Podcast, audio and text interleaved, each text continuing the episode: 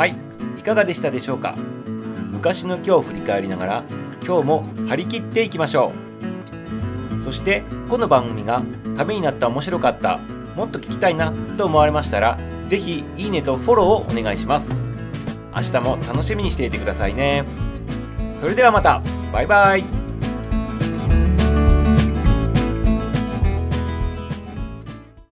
日は何の日？気になる日。の番組は気になるパーソナリティミサウがお届けをしていきます。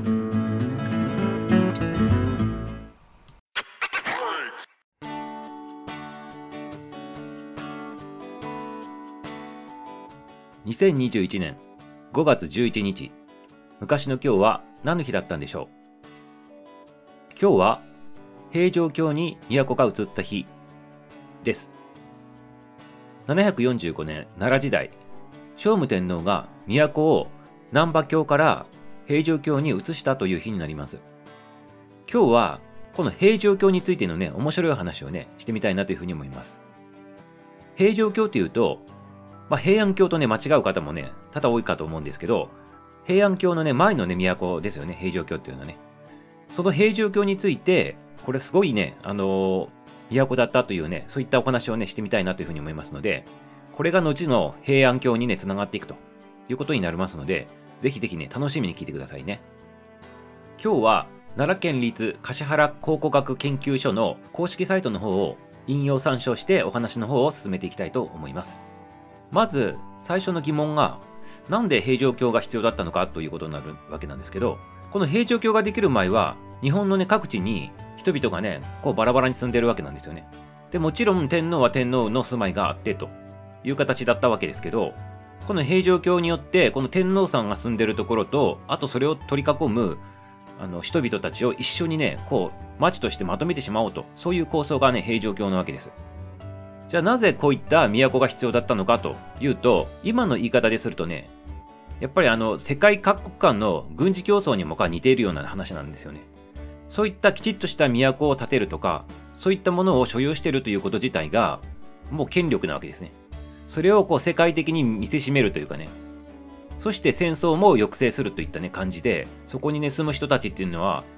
やはりそこの中にねこう飛び込んでいってより支配される側にもなっていくという形にもなっていくわけです。こうして日本に初めての本格的なね、こう都を立ち上げることになったわけですけど、じゃあこれ、どういうふうにして作ったのかっていうことになるわけですよね。モデルがあったのかっていうことなんですけど、これはね、モデルがちゃんとあります。その当時の中国、唐っていう国になってましたけど、その唐の長安の長安城をこれ真似して作ったというふうに言われています。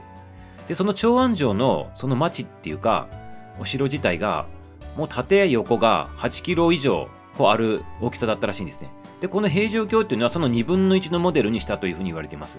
北、南、そして東西の長さが4.3キロぐらいだったというふうに言われてますね。で、まあ、厳密に言うと、その4.3キロの正四角形みたいなところの右上の方にね、方角で言うと、東北の方にこう東大寺とかある、ちょっとあの、少しね、こう飛び出た部分もね、作られているわけなんですけど、まあ基本的には 4.3×4.3 キロみたいな形だと思ってもらえばわかると思います。そしてその当時そこの場所にどれくらいの人数が住んでたかっていうことになるんですけど、まあ、最初の説では20万人ぐらい住んでたんじゃないかというふうに言われていますで20万人住んでたんじゃないかって言われてたんだけど新しい研究でいやそんなに住めないだろうということで 5, 5万人からね約10万人ぐらいの間でね推移されてるんじゃないかっていうふうなことですね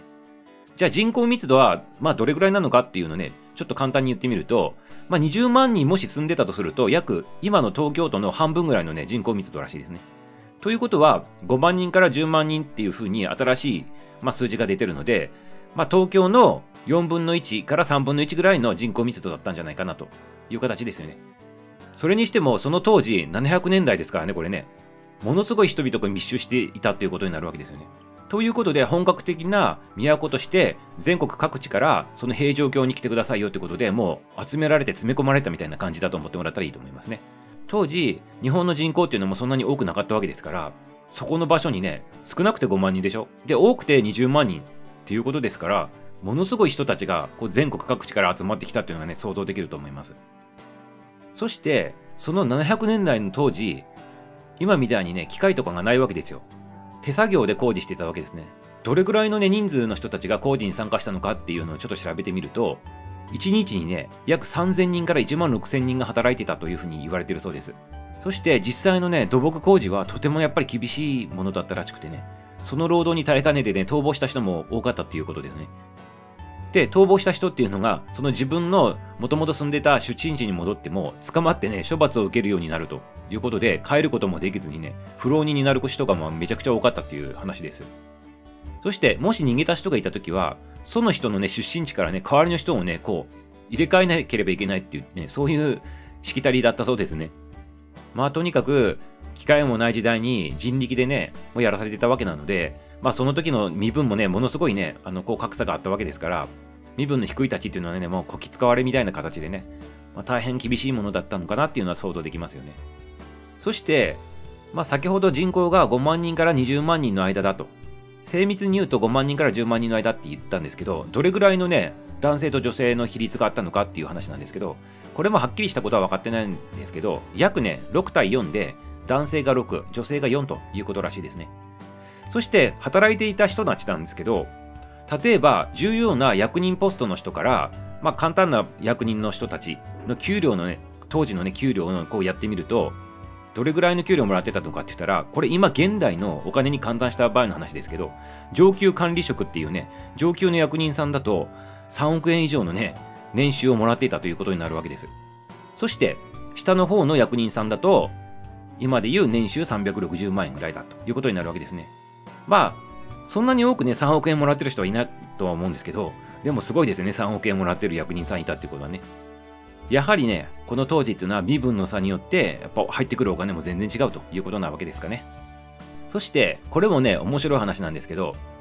当時のその700年代の日本っていうのは人口も少なくて日本全国からその奈良の平城京の方にかき集められたとさっき話しましたけどその当時の日本ってちゃんと全国から集まってきた人同士が話できるのかっていうお話をちょっとしてみたいと思うんですけど方言。ですよね方言方言で言葉が通じるのかっていうことなんです。これねすごく面白いんですけどその当時やっぱり東北の人とか九州の人で話すると全く通じなかったそうですね。だから通訳がやっぱり必要で平城京の工事する時も東北の人とかあの九州の人とか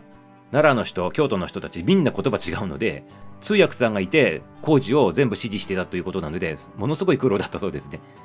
でもそのおかげでそれによってねいわばねこれあの強制的な労働だったのでそれぞれの地方の方から強制的に労働者が送り込まれてくるのでそういう工事とかする中にねやっぱり言葉自体が統一されていくっていうことなわけですよ。メリットとしてはね。ということで最初にその言葉が少しずつ日本語として定着してきて統一されるっていうねそういった恩恵もあったということなわけですね。ということでね今日は平城京についての、まあ、お話をしてきて質問形式でねちょっと答えてみたんですけどこれね先ほども言いました今日参考にしている奈良県立橿原考古学研究所のこのページを見ると平城京についての100の疑問ということでね質問に答える形でね全て詳しいものが載ってるので気になる方興味ある方はぜひぜひね、このね、サイトの方へ足を運んでね、平城京のね、理解を深めてもらいたいなっていうふうに思います。ということで、この平城京は日本における本格的なね、こう都づくりの基盤になったものになります。で、残念ながらこの平城京っていうのは、後にね、もう廃れていって、廃墟のような状態になったという幻のね、こう都になってます。とはいうものの、一番最初にね、日本で作られた本格的なものなので、こういうあの平城京があったからこそね、今のね、こう、都市づくりに生かされてるんだということになります。まあ、先人のね、人たちのね、そういった苦労、知恵、それがね、今も受け継がれているということで、今日も感謝の日一日で過ごしていきたいなというふうに思ってます。ということで、今日は、